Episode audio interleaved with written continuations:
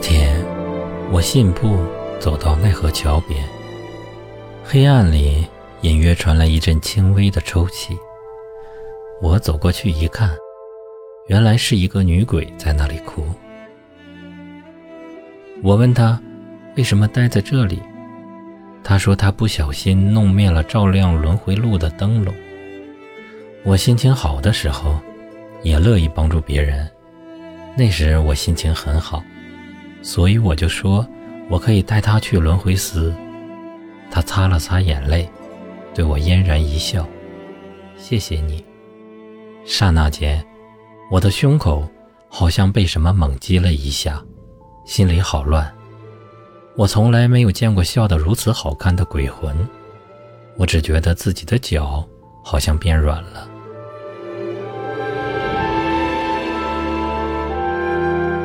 到了轮回司，司主查看了他的记录，说他是枉死的，不能投胎转世，只能住在枉死城。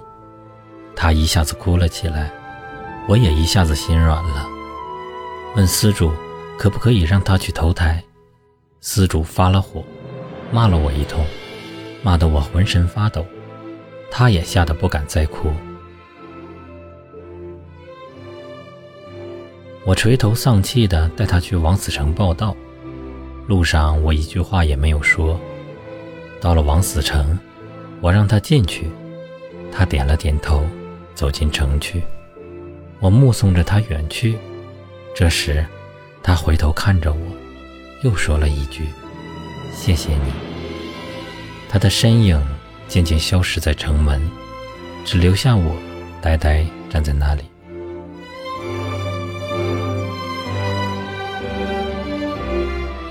日子一天一天过去，我惊奇地发现，我还挂念着他。于是我偶尔就会跑到王子城去，偷偷地看看他。我发现他经常很早就急匆匆地跑到望乡台去，在那里看上一整天，然后哭泣着离去。不知道为什么，每次看到他哭的时候，我也想哭。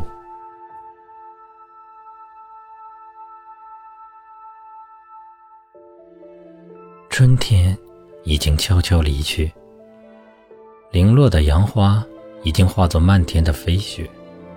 燕子回时，天际陪伴着灿烂的落霞。远去的已经消失在如水的眼眸，新来的早就烙上心头。无意间，有一种隐隐心动的心绪，却似乎依然萦绕心头，不曾随南雁归去。那年清明，我找到了他的坟墓，一捧黄土钱，一杯水酒，三色果品，两个痛哭的人，一个大人，一个小孩。我呆呆地看着那两人，一种从来不曾有过的伤心、失落，一直萦绕在我心头。我在那里待了很久，一直到深夜，喝了一杯人间的酒。烈酒苦涩，心里却感觉不出是什么滋味。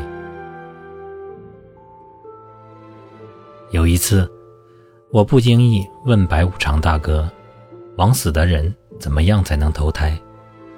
他说：“需要因果。”我问：“什么是因果？”他说：“因果其实也就是代价。如果有人把投胎的机会让给没有机会的人，那么就可以投胎了。”他又说。这机会，白痴也不会愿意让给别人的。日子又过去了很久，轮回司主把我叫去，说我已经满了五百年的修为，问我有什么选择。我说我愿意去投胎。轮回司主问我愿意去哪里，我说我愿意让他去投胎。司主瞪大了眼睛看着我，白无常。更是惊奇的舌头掉到了地上。司主告诉我，如果我放弃五百年道行的话，将重新去做一个鬼族。我说我愿意这样。